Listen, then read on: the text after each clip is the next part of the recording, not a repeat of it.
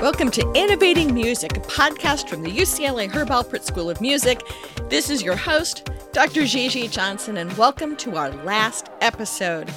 Ah, it is bittersweet. It's been a great 78 episodes over these four years. You'll be able to hear this podcast, the past two podcasts, and additional podcasts in Creative Innovators with me, Gigi Johnson, in your favorite podcast services. I'll tell you more on the back end, but please enjoy this last podcast with Jack Conte. Jack Conte from both Pomplamoose and Patreon just was charming and fabulous talking about how he's been both a creator as well as a kind of systems innovator, tech geek, space geek, and said a couple of my favorite quotes, which I'll let you find in here. But one of them was innovation is messy. Totally agree, totally appreciate that.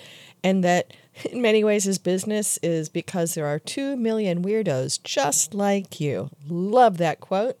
And I'm one of those weirdos. Please enjoy this highly dynamic and charming podcast interview.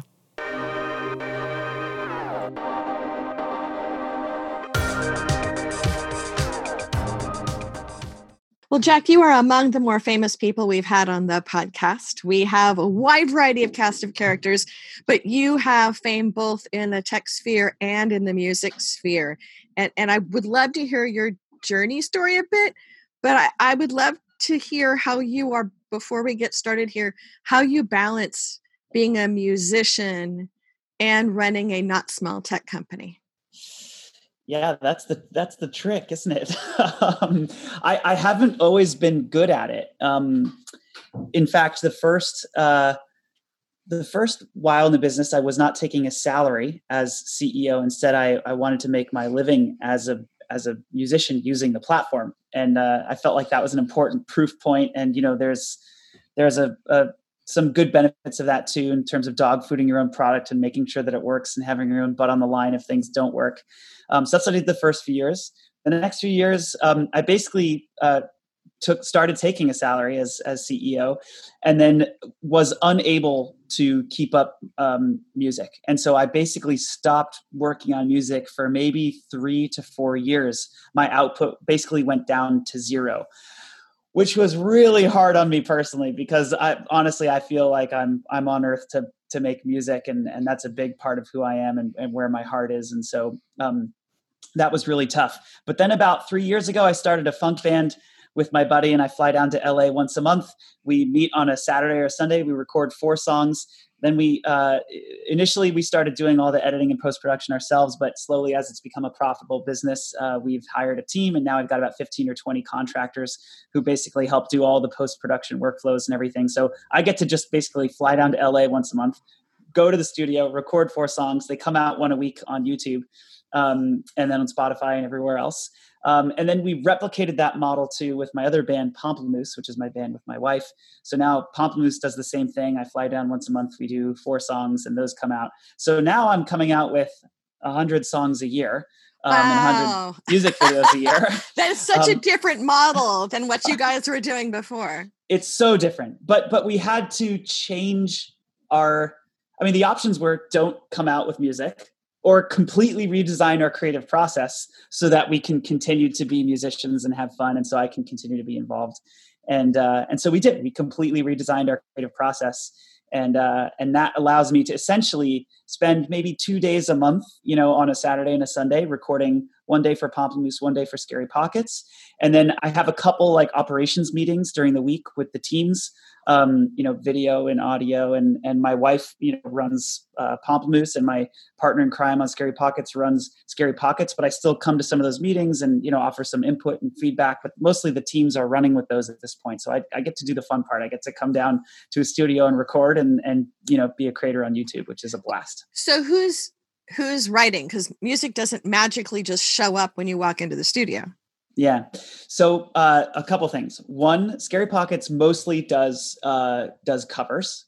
Okay. and um, we do actually come out with a, quite a bit of original music like one or two albums a year um, of, of original uh, uh, material which we write in the studio. Day of no preparation. Wow. we just write and record right there as a band, um, and that's very fun. Uh, but then Pomplamoose, my wife does the writing for Pomplamoose. Um, I used to be more involved in the writing process, but uh, I, I I can't do I can't do that anymore. So she does most of the writing, almost all the writing. Um, and uh, and yeah, when we get to the studio, now we have also like we've gotten better at like delegating and building the team. So there's like a pre-production crew that will like come out with demos and and you know we give feedback on the demos and talk about how things are flowing and natalie's running that as well. So by the time we get to the studio we have some parts that we can you know record and and we do a lot of the arranging uh, honestly in the studio. Um, but but you know we're, we're we're building some complexity around it over time which is a joy actually. It's really fun to iterate on that process over time so you've become a machine no but you've become a creative machine where you've been able to really create I'm, I'm assuming a video process too not just audio because you're creating content to go into youtube yeah, it's it that's an interesting word choice. And I myself am obsessed with that. And actually I'm making a little film, not a little film, maybe a 30 or 40 minute film about a creator who um, I have witnessed and learned from over the last few years, and I've watched them build a machine. It's now a company. They have an office space. They have hundred employees, um, and they've turned from YouTube creator into what is now just inarguably a media company. Um, and so I, you know, Pomplamoose has been learning from that as well and and looking at that. And so we're trying, you know, Pomplamoose actually now looks a lot like a media company. Um, we make media and we have subscription revenue from that media and we have ad revenue from that media and we have different lines of business and we have you know contractors and we have employees and it is kind of like a media company. There is an operation and a system around it. So it is uh, yeah it's not entirely mechanical it's still very creative but a lot of the process has been mechanized now, does that pull from your experiences also then in growing, seeding, and launching a company that becomes the machine under so many other creators? I mean, it sounds like there's been great cross pollination between what you've built on the Patreon side and what you've now built on the creative side. Yeah, I mean, th- this is a love of mine that that I've I've only learned about, uh, you know, in the last seven years. Is like uh, scaling processes and systems and and um, you know thinking about how to do that and uh, and uh, and how to you know do it with heart because I think that's the hard part you know mm-hmm. um, but um, but yes a lot of the stuff that you know certainly I've learned at at Patreon in scaling a technology company um, I'm now completely applying those processes, you know, to Pomplamoose and Scary Pockets. You know, everything from literally my last call that ended at 2 p.m. was a, was a monthly finance review for Pomplamoose. And so we run our monthly finance review the same exact way that Patreon runs its monthly finance reviews. You know, we look at our books, we ask similar questions. We look at our lines of revenue. We look at our expenses. We look at how we're trending on net income. We make sure that we're you know investing in the in the areas of the business that are working, and we make sure that we're you know uh, letting go and making hard choices around areas of the business that that aren't working. Um, and so, yeah, there's been a lot of learning and pulling from each that kind of informs and influences the other, and that's been so. Oh gosh, that's been so fun. I love like, that part. Your face lights up. It's the benefit actually doing this with a video recording. I can see your face light up on this yeah. as to how this this excites you. Uh, so I'm going to take you backwards, and I, I know okay. that that many people have talked to you and written about your your uh, your your story of how you got started and how actually your your two main cohorts in crime are actually your Stanford cohorts in crime. Uh, but when you were at Stanford, uh, you were both music and a bit of tech. So my uh, yes, my major was uh, music widely, and then I had two areas of focus. One was composition, and the other was music science and technology. So composition was like, I mean, you know, theory, classical theory, jazz theory, writing for symphony orchestra, writing for big band. And then the music uh, science and technology por- portion of it was through the CCRMA department, CCRMA, Center for Computer Research, Music and Acoustics. And that was, you know, um, everything from building hardware synthesizers to algorithmic composition um, to, uh, I mean, recording and engineering, you name it. How? Why? I mean, some uh, most people I know start from one part of that journey or the other, right? So that they're a creative and they realize under the hood they enjoy the technology side, or they're a technologist who plays music on the side and then ends up with music being a big part of their lives. Stanford is not necessarily a place that usually beckons to to music composers. What was the journey before that, if you don't mind me getting parental and asking the earlier question? No, it's it's fine. I, I mean, yeah, I wish there was like a really great answer around this. I don't think there is. I I was a good student. I really cared about school. I've always worked like super hard, you know, in my life. I just I feel like I even through school I've I've I've always had this feeling like looking around the classroom and feeling like I wasn't the smartest kid in the class and so I had to work twice as hard as everyone else just to kind of keep up. Just to, not to get ahead, just to just to stay there, you know. And so um you know, I, I I worked really hard in school and I did well and um and uh I I ended up wanting to i fell in love with physics. When i was in high school i had an amazing physics teacher named tucker hyatt and he just was so influential um, on me. And uh, I, I, fell in love with science uh, in his classes. And i got to college and i wanted to be a physics major. Um, and i remember you know the first couple years of college you know doing the whole doing that whole track. And a couple years in, I, I remember sitting in a lecture hall and like the passion and enthusiasm of the teacher relative to Tucker oh, yeah. was, you know, it was just, it was not there. It was gone. It was like they had fallen out of love with their field. And I'm sure they hadn't. I'm sure I was just in a mood and it was a bad day or they were having a bad day or whatever it was. But I remember looking up that day and feeling like this fire I think had more to do with that teacher and their worldview and and how just wonderful that teacher was than it did the subject itself. I still actually am a total science nerd. I love physics. I love astronomy. I love um, I love science in general. But um, but it was that at that moment where I kind of had that what at the time was a very depressing realization that I was going to be a musician. Um, that was like not an easy choice. That was a very sad moment in my life. My my uncle. I mean, I wish it was like a happy thing, but I just I was like, well, I'm going to play music, and I have no idea how I'm going to make money from that. Like, I'm just I know I need to do this because it's what I care about and it's what I'm passionate about.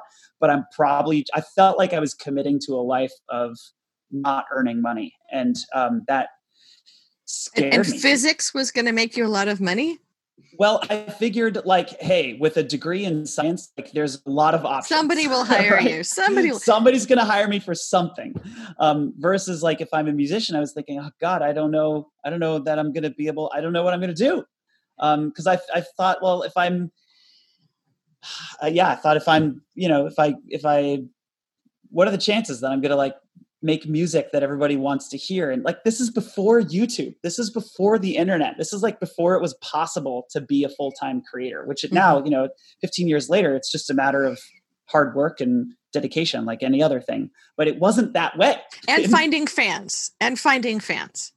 Finding fans. But again even finding fans has been there are like systems around that now. And mm-hmm. like you can you can like again if you're dedicated enough you can iterate toward product market fit on the technology side or on the music side right? Like you can you can find your audience. The the internet is full of weirdos you know? If you're one in a thousand if you're really weird if let's say you're really really weird you have really bizarre tastes well there's 2 billion people online so there's 2 million weirdos just like you who would probably love your music even if it's really bizarre. Um, so you know that didn't exist uh, you know 15 years ago and it's just different world now. So yeah it was, it was harder it was, to find the weirdos. They were out there but they weren't they were in the same there. place you were going to be. They weren't connected. So so graduating from stanford yeah. you then oh have you gone back to tell tucker hyatt that he inspired you? I hang with tucker probably like once a month at this point. We're so he's still, a, he's in norcal too? Yeah we're good buddies. Okay not everyone's good buddies with their high school uh, physics teacher. I know it's bizarre, but we like we we uh, we both have a, a love of Costco uh, pizza, so we go to Costco and eat pizza together. oh like no! I know. okay, so you graduate from Stanford. Yeah, you're in NorCal, hotbed of hotbed of music. Oh, can be. Yeah, and then you started creating.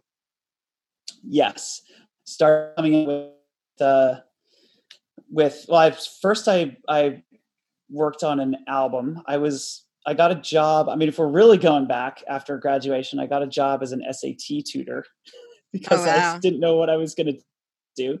Um, but I was good at math, and so I was tutoring kids in math um, and uh, trying to figure out how to make a living as a musician.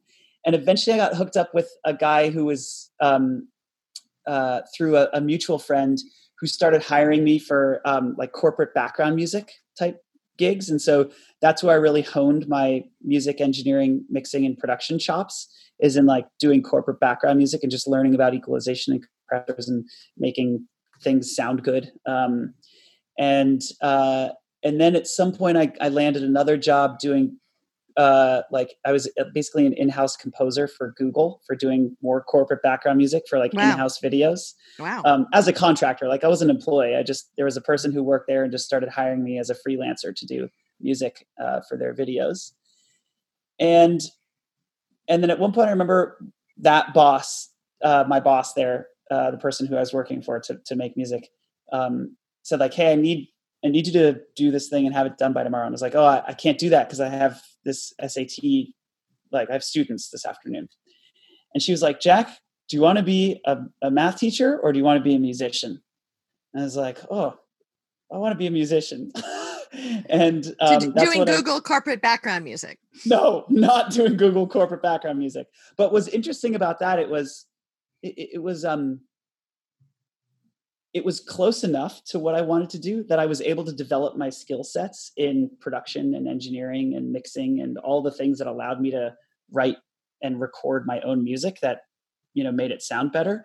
And so i, I learned a lot doing those things that that made it um, kind of work for me uh, you know as a as a musician. So I, I i mean she was right. I wanted to spend more time doing that stuff and less time teaching math. And that's when i kind of dropped that gig. And and through all this i was you know i was writing songs and making music and making albums and putting them out um, and starting to find my audience on youtube that's when i started uploading videos to youtube What type of audience walked in the door first?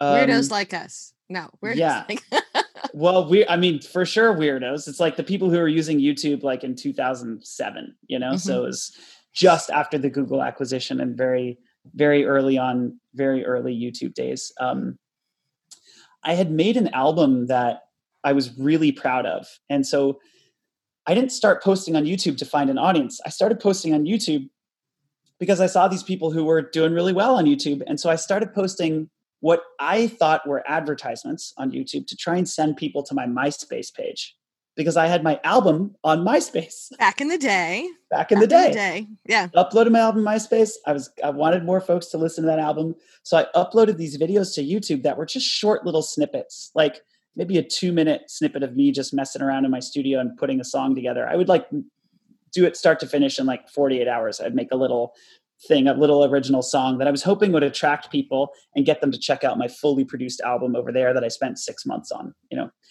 And what ended up happening was I would make these little, you know, videos with music and and then I'd say, go check out my full album at myspace.com slash Jack Conte.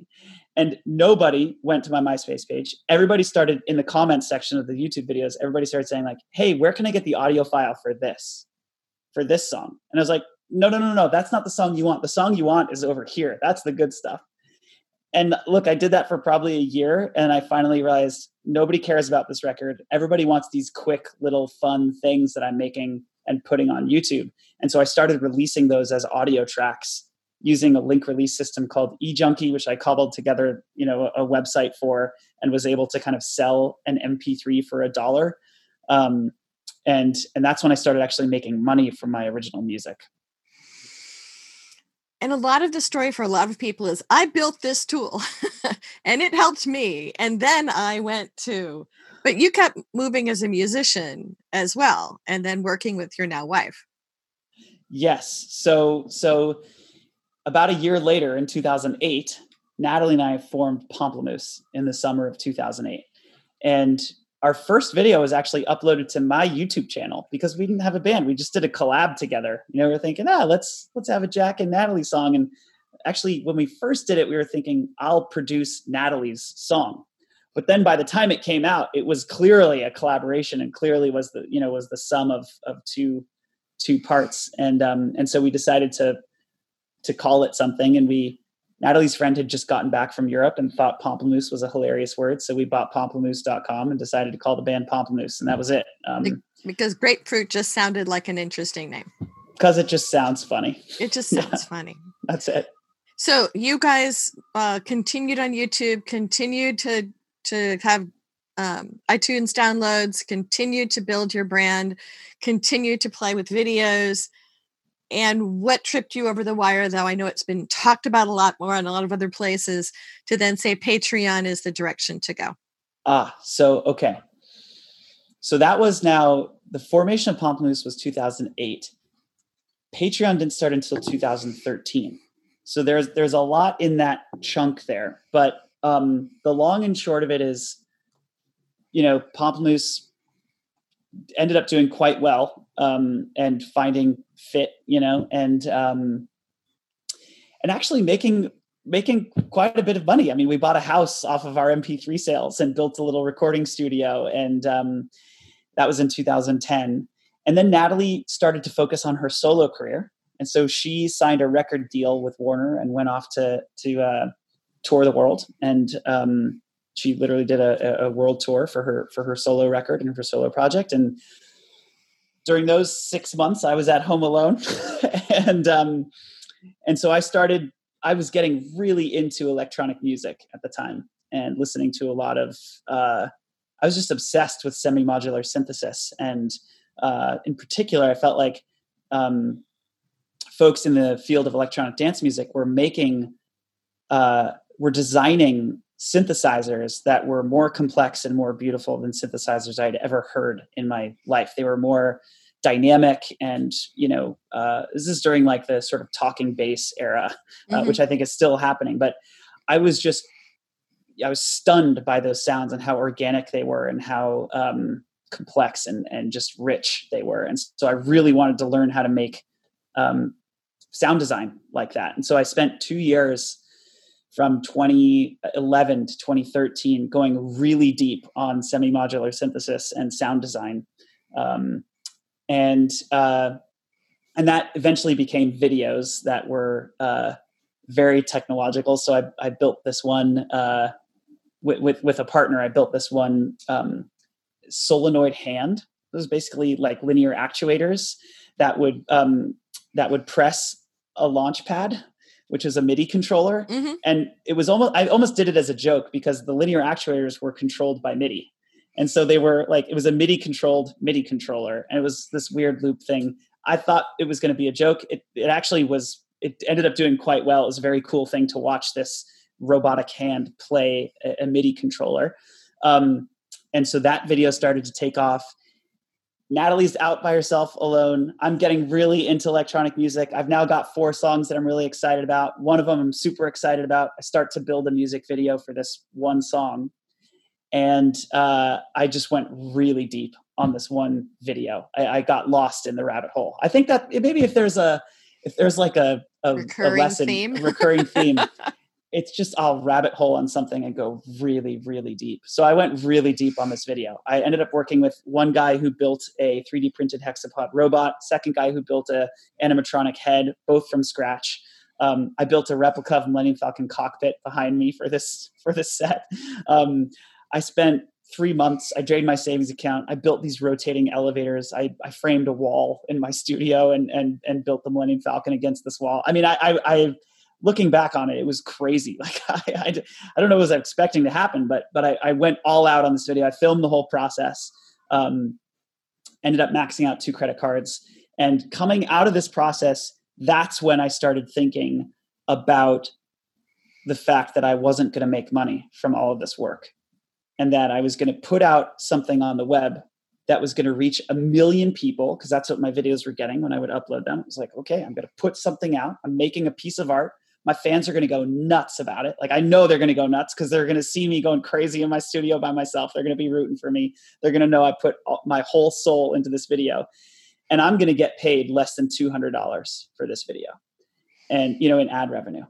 And the kind of sinking, like the feeling was, it's hard to even describe. It was horror. It was disgust, not just for myself, it was disgust knowing that these are the systems that we humans as a species have designed and deployed globally as a mechanism for compensating creators for their output.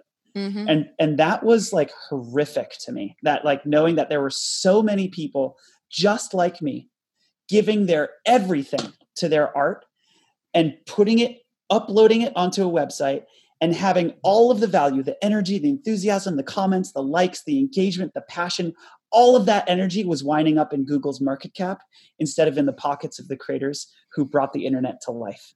Um, and and that was this kind of horrible realization that essentially led to me thinking there's got to be a better way here. There's got to be a system where creators are the, the discrepancy between what a creator is worth and what a creator gets paid is closed. We have to close that gap. And um, I sat down one Sunday afternoon. I sketched out this idea on 14 sheets of printer paper. The idea was like, hey, when my when my fans get involved in something, they really value it. Like they they really value it with their with their wallets. And uh, it's different than when advertisers work with me. When advertisers work with me, they don't care about me. You know, I th- when an advertiser is involved, it's they don't care. They just care about eyeballs. But when my fans get involved, they will do anything. You know, they're loyal. And um, so that was the idea. But also through YouTube and, and other platforms, it's also there's a disconnect. So you can't even see them and they can't see you either. So this is really making that bridge, which also other people have stepped into that bridge since, but that bridge was one of the places to hook as well, right? Yes, absolutely. I mean, the the strength of connection um, is really an important thing, um, and you know anything that you can do to strengthen that connection to deepen that engagement i think is is really important for musicians. What makes that hard this is a whole separate conversation a separate problem is some musicians actually actively fight that and don't want that right? They just want their fans to love their work not to love them as people. And yeah again that's a whole conversation there. Um, but um, I wasn't. Really the, it's really people. a fourth wall question, right? That I want to be behind a screen, or I want to be actually in direct connection. Yeah, um, and, it, and it's an interesting question of this time because now so many people, this is their platform that they're in a direct to fan live stream experience, which I'm kind of cutting ahead to, but we'll, we'll loop backwards. Um, sure. But you know, the, luckily, so many different platforms have been in place, including Patreon, to make that direct connect so when things have gotten scrambled, there's another way to make that connection. Exactly. Exactly. Yeah. And that that was, I mean, that was the thinking. Um, it was when there's a direct relationship between the fan and the creator, between the creator and the fan. It ends up working out for the fans better. It ends up working out for the creators better. Um, so you took those 14 sheets of printer paper and went yep back to Stanford land or went back to Stanford connections, right? When you when you tapped with Sam on the shoulder and said, This is what I want to do? Yep. I called up Sam. Um, and he was actually at the time he was launching a different website and i know you're just, busy doing something else but i would like to play with you that was exactly what it was and uh, and he was like okay well i'm busy launching this thing he was like why don't we meet next week after my launch and i said great and so we the following week we met at a little coffee shop in San Francisco, and I pitched him this idea. I showed him the drawings, I, you know, showed him the whole thing, and he just he exploded. I mean, he got it like that. He got it. He was following a bunch of creators online and loved creators and would you know listen to them on Spotify and um, and would follow them on YouTube. And so he got he got it instantly, and he actually started he started building it that night um, is when he started coding it, and and we exchanged some emails, and um, and that was the beginning of Patreon. So innovating in music tends to not be a smooth journey. What were the biggest unanticipated hiccups in your Patreon launch? Yeah, I think innovating in anything isn't a smooth journey. I, I, I think um, I, I, I heard somebody say recently uh, that like innovation is like the opposite of efficiency. It was something like that, which resonated so hard with me because innovation is messy. Um, when you're like building something new, it's mostly failure, which I know is almost trite to say. And there's the whole fail fast thing in Silicon Valley and blah blah blah.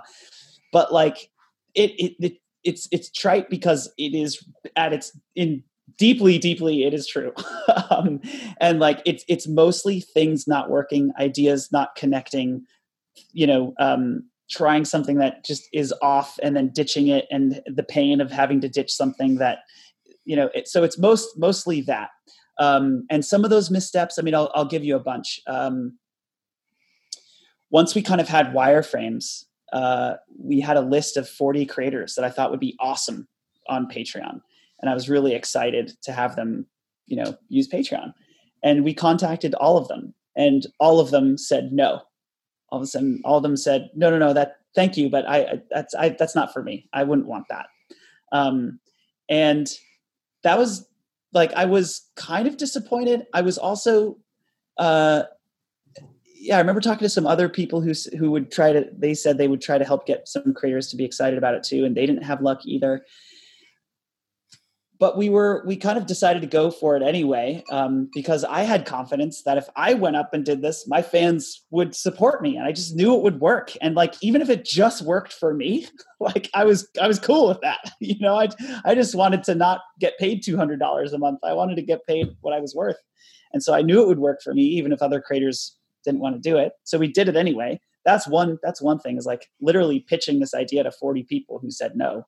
Um, another another you know just messy thing is the last 34 hours before launching patreon literally before going live with the website.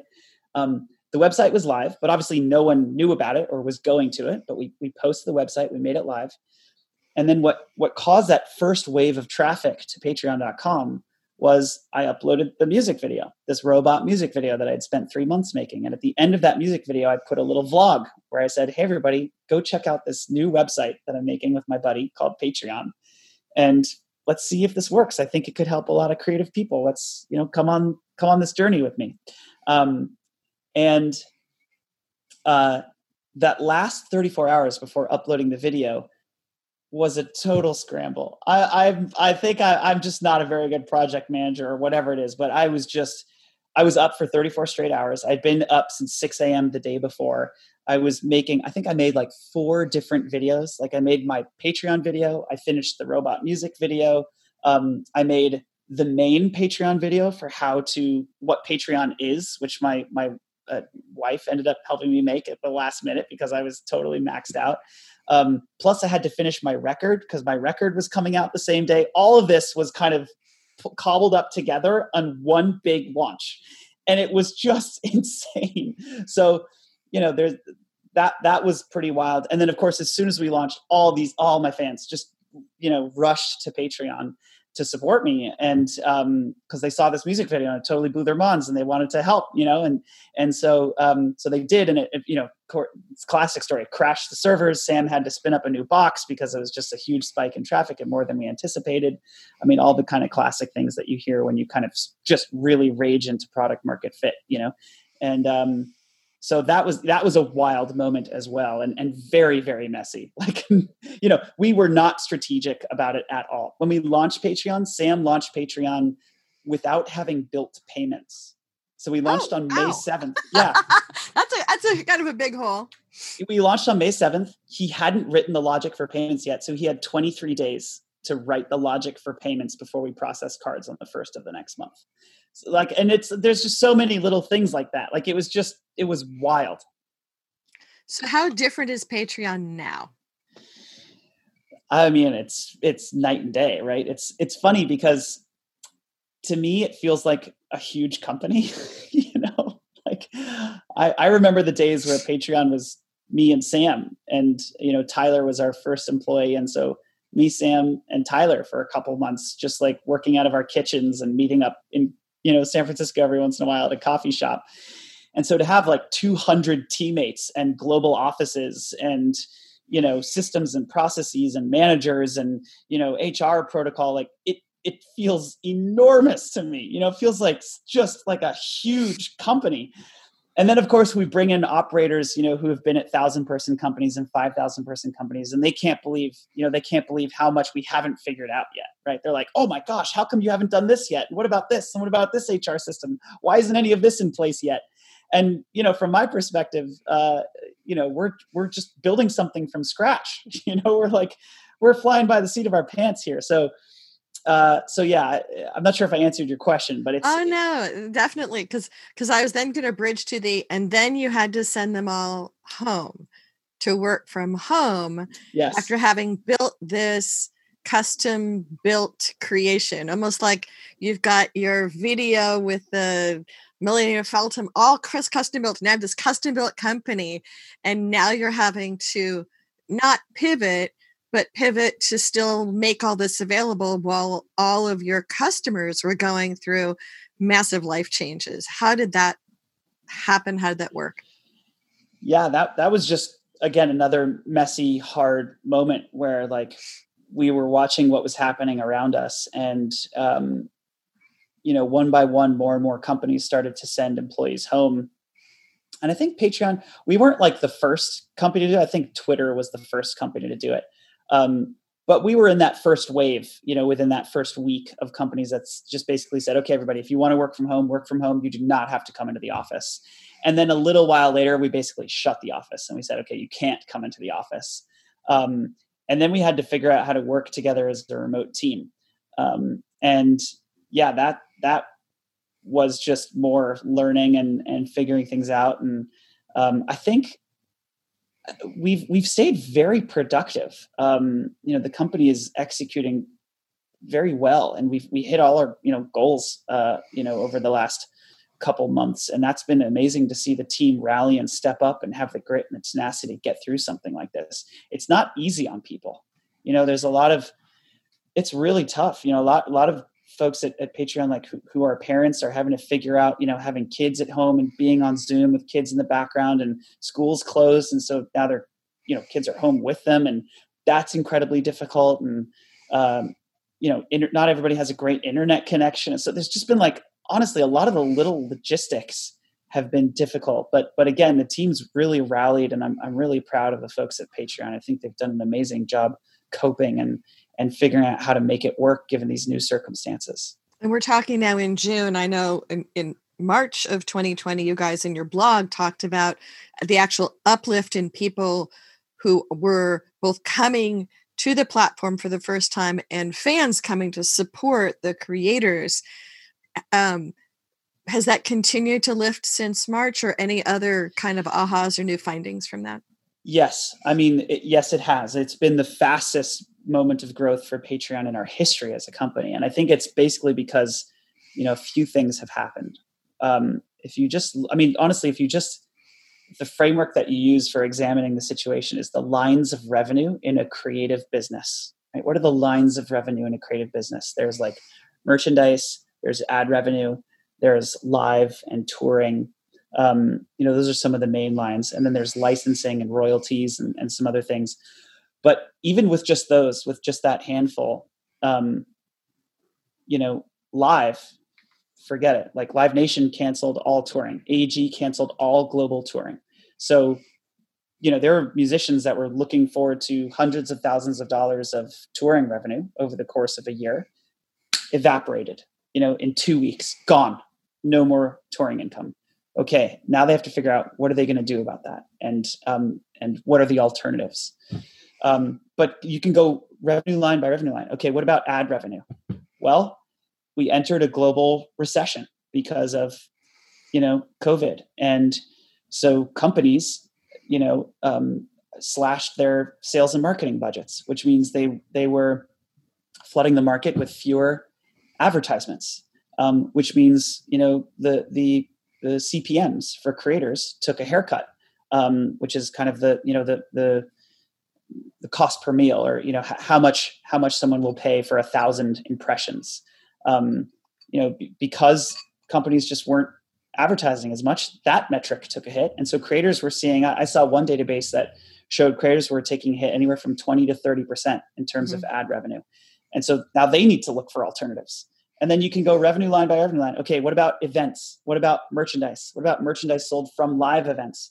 Same thing, like all gone. So like every line of business for creators, you know, has disappeared except for subscription revenue from fans, mm-hmm. which has not only remained stable, it's it's actually gone through quite a bump, an, an uptick, um, because I think a lot of people right now are trying to figure out what can I do to help, and mm-hmm. like supporting a creator is a really easy way to help.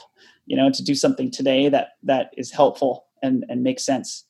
And so a lot of patrons just literally upped their pledge to creators. Um, and a lot of creators went to their patrons and said, Hey, everybody, I can't tour. I can't sell merchandise at conventions. I can't do my live events. My ad revenue has gone down and I need you to step up. And fans did. Um, so, yeah, Patreon has seen not only a, just a ton of creators start to launch on the platform because their revenue lines have disappeared, um, but we've also seen uh, fans really step up to the challenge to make sure that creators can maintain their businesses through such a tough economic period. And new lines of revenue with live streams, or I mean, many ways there were folks who were staying there ready for live streams for a long time and were kind of ready and waiting, and other people who are saying, What's this live stream thing? Um, and then can I do a VIP end of that, or can I have a custom live stream? Or and so you guys were in a good position to be a foothold there as well.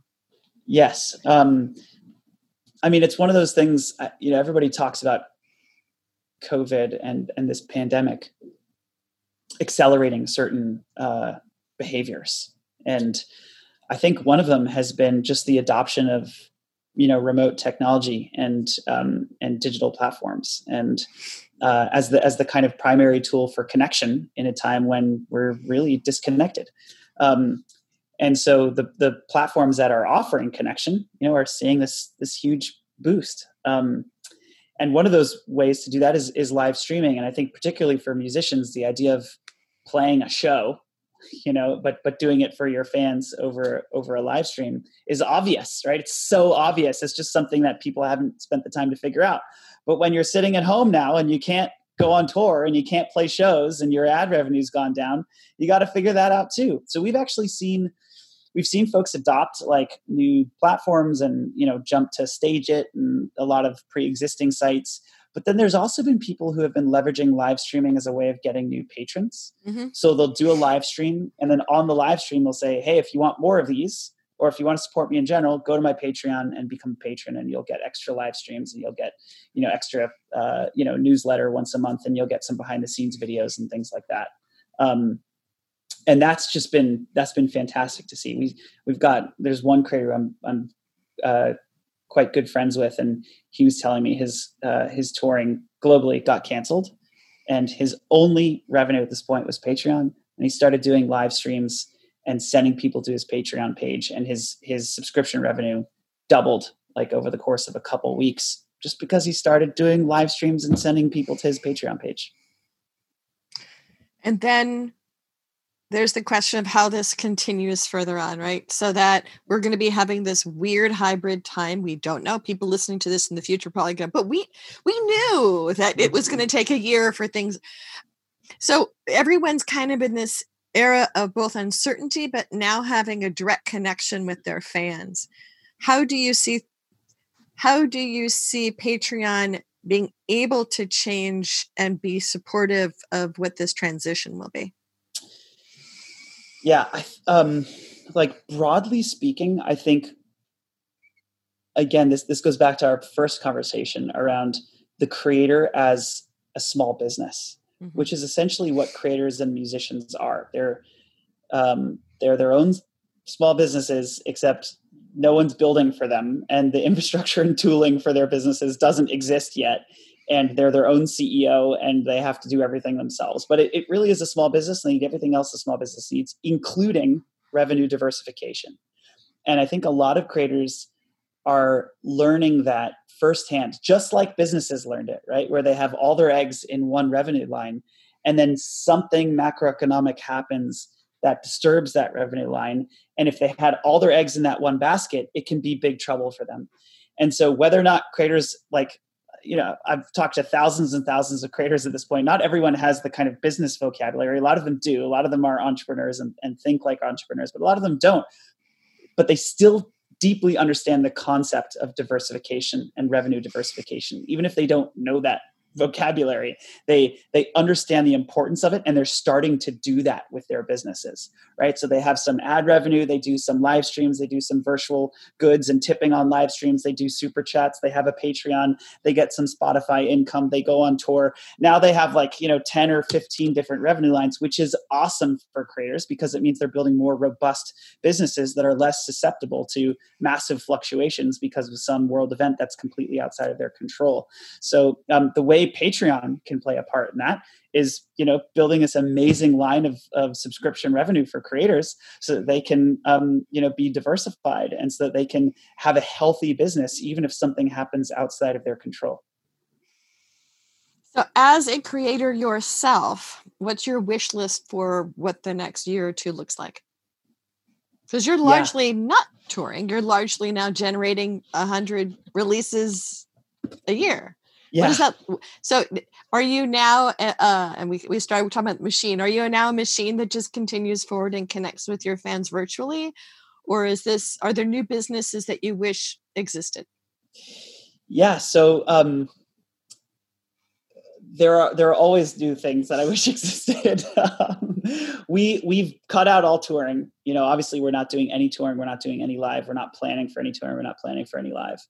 Um, and so, you know, we've had to adjust our creative process one more time because all, for a couple months it was shelter in place. And so we weren't even allowed to make those trips down to Los Angeles to record in a studio with other people. So we had to transition to completely remote production, which we did. Um, and we came out with a bunch of videos that were just, you know, people shooting in their bedrooms on their iPhones. And then we cobbled it all together and mixed it. And, you know, it was, it was a thing.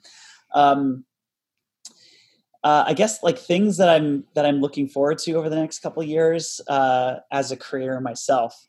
Um, um, maybe a few things. One, I think um, as powerful as creators are now, and they're quite powerful, right? Like advertisers call creators influencers. Like that's how powerful they are.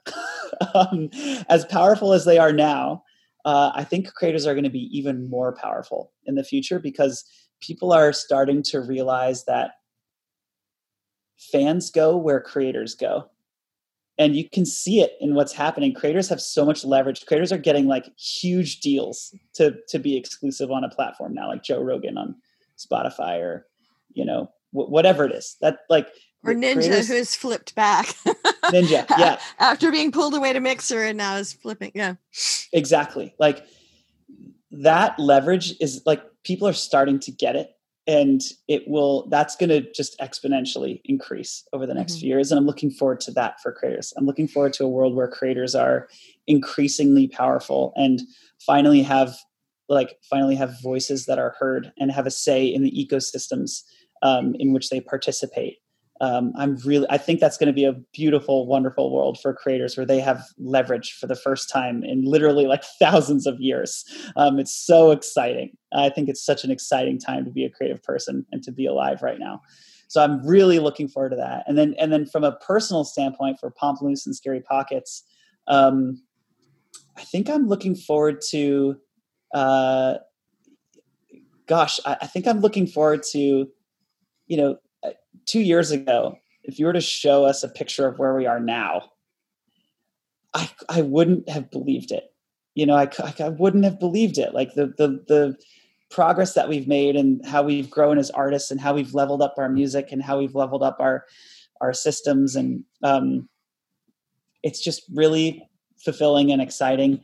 And, uh, and I have no idea what that's going to look like two years from now but that I'm looking forward to whatever that feels like and whatever that looks like. And uh, and I'm you know growing the music, growing the growing the video, making it more interesting, more engaging. Um, we're start Pomplamoose is starting exp- experiment with directors and having narrative style music videos instead of just performance music videos. And we're hiring animators now, and we're we're really like making things that are getting better and better and different than we imagined six months ago. And it's just cool to see it kind of blooming and unfolding. So you know it's just a kind of a wonderful surprise. So that, i think that's probably the thing i'm most looking forward to is just continuing to be surprised and excited about how it changes. Well we're at the end of our conversation jack. This has been really charming to speak with you on this.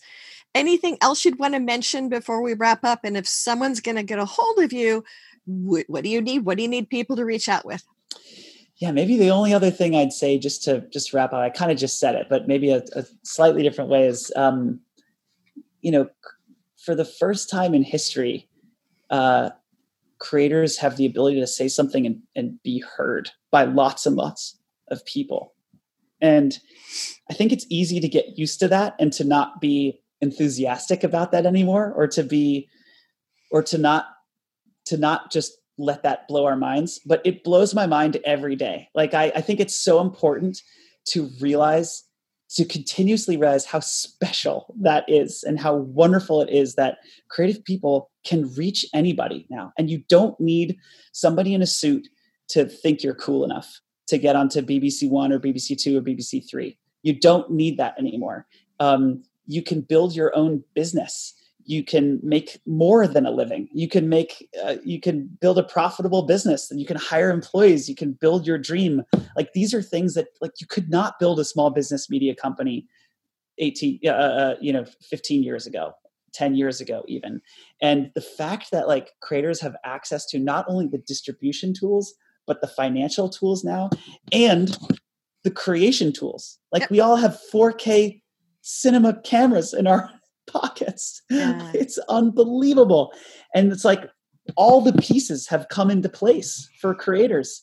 And I, it's just, it's such an exciting time to be a creative person. I, I think it's really important to just remember that and to not get too used to the baseline. You know, humans kind of grow accustomed to whatever environment they're in. And, and uh, I, yeah, I, I don't want to get used to that because it's just so special and it's such a wonderful time. So, so that's that. And then I guess how to reach me. Well, you can follow Pomplamoose on on YouTube. Uh, Scary Pockets on YouTube. You can listen to us on Spotify. Um, we're we're everywhere that you would listen to music. Um, but yeah, that's that's my that's my presence. And then of course Patreon. You can come on to Patreon, become a creator or or uh, or a patron of of your favorite creators. Excellent, Jack. Thank you so much for being with us today. Thanks for having me. And there you have it. That is the last episode of Innovating Music. For those of you who've been with us this whole time, thank you for supporting this podcast and our adventures. For all of our guests, thank you for being with us and being part of this program and all sorts of other things that we've been up to. This podcast will be available at the UCLA Herb Alpert School of Music website and all your favorite podcast places for a while do step across the curb though and come find us at Creative Innovators with Gigi Johnson, also on all your favorite podcast services. Come to find us at creativeinnovatorspodcast.com and we'd love to have you both sign up for our newsletter subscribe on all your favorite services, but also please nominate your favorite creative innovators in music or whatever realm of creativity is your adventure in this world and who inspires you in your world. Thanks for being part of this adventure and continue to listen to Innovating Music, our old episodes, and our new episodes, my new episodes at Creative Innovators. Thanks, guys. Thanks for being part of the adventure, the journey, and hopefully you are innovating in music. Thanks for listening. You have found one of our adventures now in the Maremel Podcast Network. You can find our shows everywhere that you listen to podcasts. We've got Amplify Music Conversations from the Amplify Music conferences during the pandemic, Creative Innovators, and now Innovating Music. If you're interested in following up with us in any of these shows, please reach out on our websites, and you can find those in the show notes.